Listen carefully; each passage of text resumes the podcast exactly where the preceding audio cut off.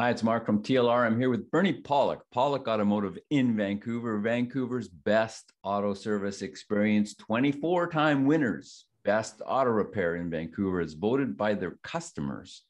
And we're talking cars. How you doing, Bernie? Doing well. So today's victim is a 2006 Audi A6 Quattro that had a headlight problem. What was going on with this vehicle? So the, the vehicle came to us for out of province inspection. Uh, and one of the issues that was going on with the vehicle is a warning light for an adaptive headlight issue on the dash. So all those kind of things need to be fixed to pass a provincial inspection. And uh, by the way, you know, so the provincial inspection is required. The vehicle is being brought in from the Yukon. It actually used to be registered in BC, but it had moved off to the Yukon. So now it required being re-registered in BC and a provincial inspection was required. So what was going on with the adaptive headlights? Well, there's an electronic issue with the headlight. And to be honest, we never really looked too far into what was actually happening with it because if the warning light's on, it needs to be off. So the diagnostic procedure, you know, starts with basically plugging a scan tool in, seeing what sort of trouble codes are there, you know, operating things, clearing codes, see if they return. And of course, the, it came right back on as soon as we fired the headlight back up. The lights were working fine, but you know, that issue needed to be solved and fixed before the vehicle could be passed for inspection. So, what is an adaptive headlight?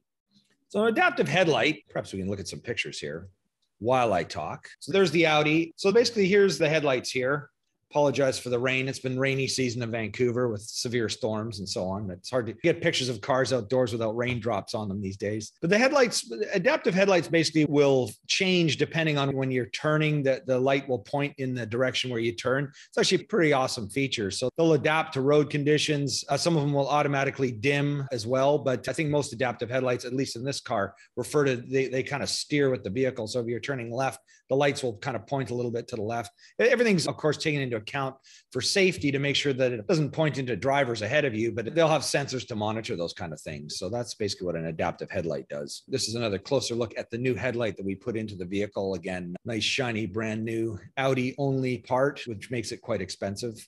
So, what kind of testing and diagnosis did you do after you found well, that the, the warning light was still coming on when you turn the yeah well there, there's a few areas that need to be tested. So there so there's the headlight and then there's the headlight module which is this piece that bolts into the headlight. There's also an igniter module as well which of course wasn't an issue because the light was igniting and turning on. It's a xenon headlight. But this module here is part of the adaptive system as well. So we, we had to do some tests on the module and in the end we re- replaced the light and the module because we found both of them to have issues. But the module unfortunately for the price of the headlight surprisingly doesn't come with the headlight. You have to buy that as a separate item. But the module there's feedback between the sensors and, and, the lights, and the module will actuate and operate the items. So it's kind of critical. But probably the best way to test it is really swap the module from one side to the other on the vehicle and see if the problem follows or whether the issue stays with the headlight. And we found for the most part, the issue stayed with the headlight, but occasionally the module was giving us some concern too. So both parts were replaced.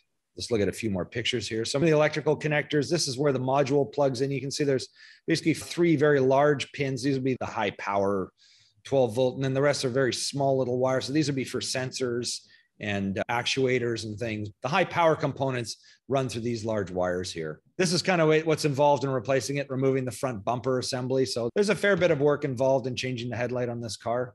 Some cars are really easy. They have little clips and they pop out, and other cars are very complicated. And this one happens to be the complicated kind. There's a view where the main power plug that comes in from the vehicle wiring harness. So again, there's a number of pins here. These would turn on the different lights, high beam, low beam, tail lights, and, and that sort of thing. So with all these control module after replacement, did you have to reprogram anything? No, fortunately on this vehicle is it's plug and play. So you never know from one car to the next. Some of them, as soon as you change an electronic module, you have to write, I'll say write as in W R I T E, the module into the vehicle computer system. But in this case, you don't. It's it's plug and play, so that's good. It's time consuming, but at least it takes that complexity out of the repair. And so, why did it need to be repaired in order to pass a provincial inspection? The lights were working, right? Yeah, they were. Well, any issue, any warning lights that are on, anything that isn't working to factory specification or that's a safety problem needs to be rectified. And so, in this case, you know if the lights aren't working properly which they aren't if the adaptive lights aren't working then that needs to be fixed and brought up to spec so it makes for some expensive repairs sometimes for certain things that you would think well i'll just live with that because it's working okay. So, you know, it can make for some expensive repairs. But the other issue that can be difficult is if this vehicle gets really old and the parts are no longer available. And I'm thinking like, you know, we get a lot of some old Ford trucks that come into our shop, vans. People have like camper vans and you know they're still worth keeping but you know, all of a sudden there's an abs warning light on the dash. Well you can't buy the module anymore. And the diagnostic procedures are really complicated because they're built in the 90s 80s or 90s when abs was just introduced and they didn't really have the good diagnostic procedures. So sometimes if you can't get parts for it it makes the uh, issue difficult. But i mean fortunately this audi's not very old so still easy to get parts. So if, if you have a vehicle that needs to be brought in from out of province, you have a warning light on of any sort, just know that you're going to need to have that fixed whether that's an Audi or or whatever it is, whether it seems like a, a superfluous component, it's still important when it comes time to uh, have that inspection done. So if you need some repairs on your Audi or you need a provincial inspection to bring a vehicle in from out of province, guys to see our Pawlik Automotive, you can check out the website, pawlikautomotive.com. You can book your appointment there or you can book on uh, by phone. Who knew? 604 327 7112 to book your appointment. You have to call and book ahead or book online. They're busy. Or check out the website. Hundreds and hundreds, maybe over thousands actually, of articles, videos. We've been doing this for a long time. PawlikAutomotive.com.